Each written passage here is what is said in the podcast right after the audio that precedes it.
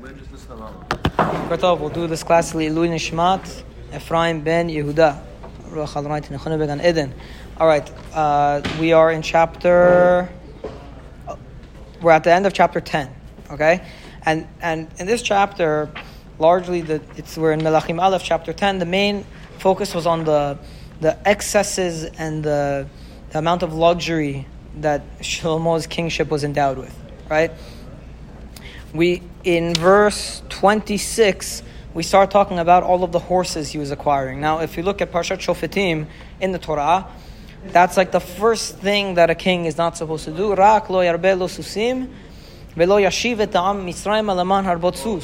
He should not amass too many horses, and he shouldn't send the nation back in order to buy horses.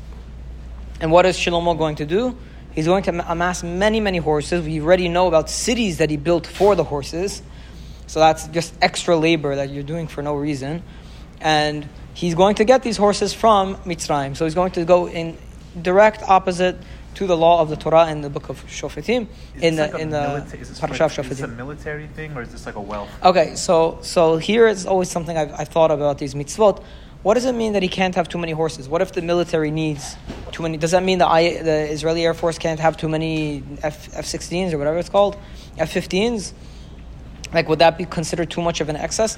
So, so uh, there are two potential explanations that I've heard for what this means. One is that kings didn't necessarily need a very large standing army to have an army that's constantly on payroll as a standing army is something that who would do? It's only kings that were constantly looking to do battle. Now it's not you're not always defending yourself. So to have a standing army you're typically doing it because you're constantly trying to, to conquer other people's lands. So in this way what the torah is basically saying is don't have so many people on the constant military payroll. Instead rely on the civilian army, which is uh, normal people that are at their jobs, who have military training and know how to use a sword, or in these days, a, a, a gun. And then when war comes, you activate those people to defend yourself. Like a reserve but, like a reserve. And that's basically how it works in Israel. The, the, the vast majority of Israel's military ability is in the reserves. You know, it's a very small sliver of the population that's actually standing in the army at any given time. It's definitely not enough to fight a real war. And, and that's because Israel's entire army is built off defense. Israel has zero intention to conquer lands. You know, the only reason we took the lands in 67, had no intention of doing so, but they conquered us, and then we saw, you know, this land. We have to push them We, back. we need to push them back, and now to, to better our line of defense, we need to establish grounds further out so we have you know an easier place to defend, right? So that's the whole concept behind the way Israel is structured, and I think that may be the idea behind what the Torah expects of the king.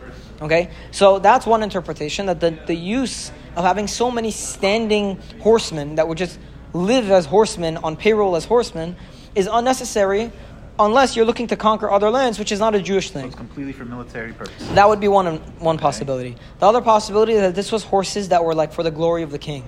It was like the kind of hor- horses that you know, like you ever see these Like a military. Saudi prince shows off yeah, exactly. like a like a prince shows off some exotic thing in which two hundred horsemen are running before them for no reason other than to show the glory and the wealth of the king, or for some like enjoy uh, some um, some hobby that the king has in collecting horses. Then that would be the other interpretation of why this is asur. Is like no, the king. You're using the people's money. Don't build for yourself some elaborate hobby of acquiring too many horses because you're doing it at the expense of the people and it's absolutely unnecessary. Okay, so those would be the two interpretations of why a Jewish king shouldn't amass too many horses. And uh, yeah, okay. Pasuk Kaf Zain. So well, let's go back to Kafav because it's the beginning of the thing. There was 1,400 chariots, Parashim, and 12,000 horses. And he put them in the cities that were designated for the, the chariots, and he kept them in Yerushalayim, in the main capital city. Pasuk Kaf Zain. By the way, maybe a hint that this, these were not for military purposes because he doesn't station them on like the borders It's, you know, to Yeah. protect the borders of like They're- the they're of all of stationed in, like, the capital city. Like, Yeah. talking about all of his riches before and after. So Yeah, exactly, and it's also talking exactly. It's also in the context of the riches. That's a good point I didn't make. It's in the context of the chapter talking about all of Shlomo's riches. So that's another thing. Pasuk Kaf Zayin. Vayitena melech et hakesef Yerushalayim ka'avanim. Silver in Yerushalayim became like like stones. Nobody cared about silver. Who needs silver? It's like a like a rock.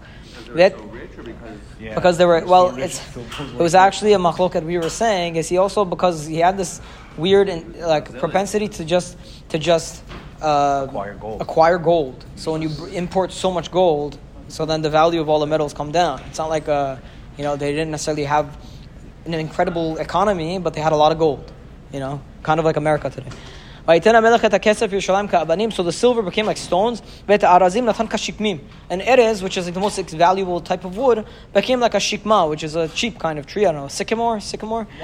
Asher larov that you have very, very much. Uh, you have plenty of in the in the lowlands. Okay, apparently sycamores are very, very common. Pasuk Kafchet, umotza hasusim asher Shlomo, and the source of the susim of the horses that Shlomo had, mimitzrayim, were coming from Mitzrayim. Umikveh socharei hamelech yichu mikveh b'mchir. Very difficult pasuk to translate.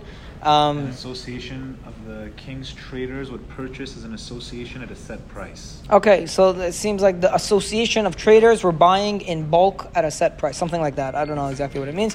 But the source of all these horses was from Mitzrayim. Pasuk Kaftet, Vata'aleh v'tatzeh merkava mitzrayim b'shesh melt kesef v'sus b'chamishim Meah, And these were the prices. They would go and the merkava, a chariot from Mitzrayim would go for 600 silver pieces. And sus b'chamishim u'me'ah, and a horse would go for 150 silver pieces. V'chen lechol malchei achitim u'malchei aram bi'adam yotziu. And then so would it be for the other kingdoms like Malchi Hachitim, Malchi Aram, that they would sell them for these prices. I don't know exactly why that's included. Maybe Bnei Israel also got involved in selling the horses, so it said they sold it to Malchi Chitim and Malchi Aram and so on. Uh, let's do a little bit more. Pasuk Yud Aleph. We'll stretch as much as we can. Uh, chapter 11, Yud Aleph. Amelech Shlomo ahav nashim nochriot rabot bet bat paro.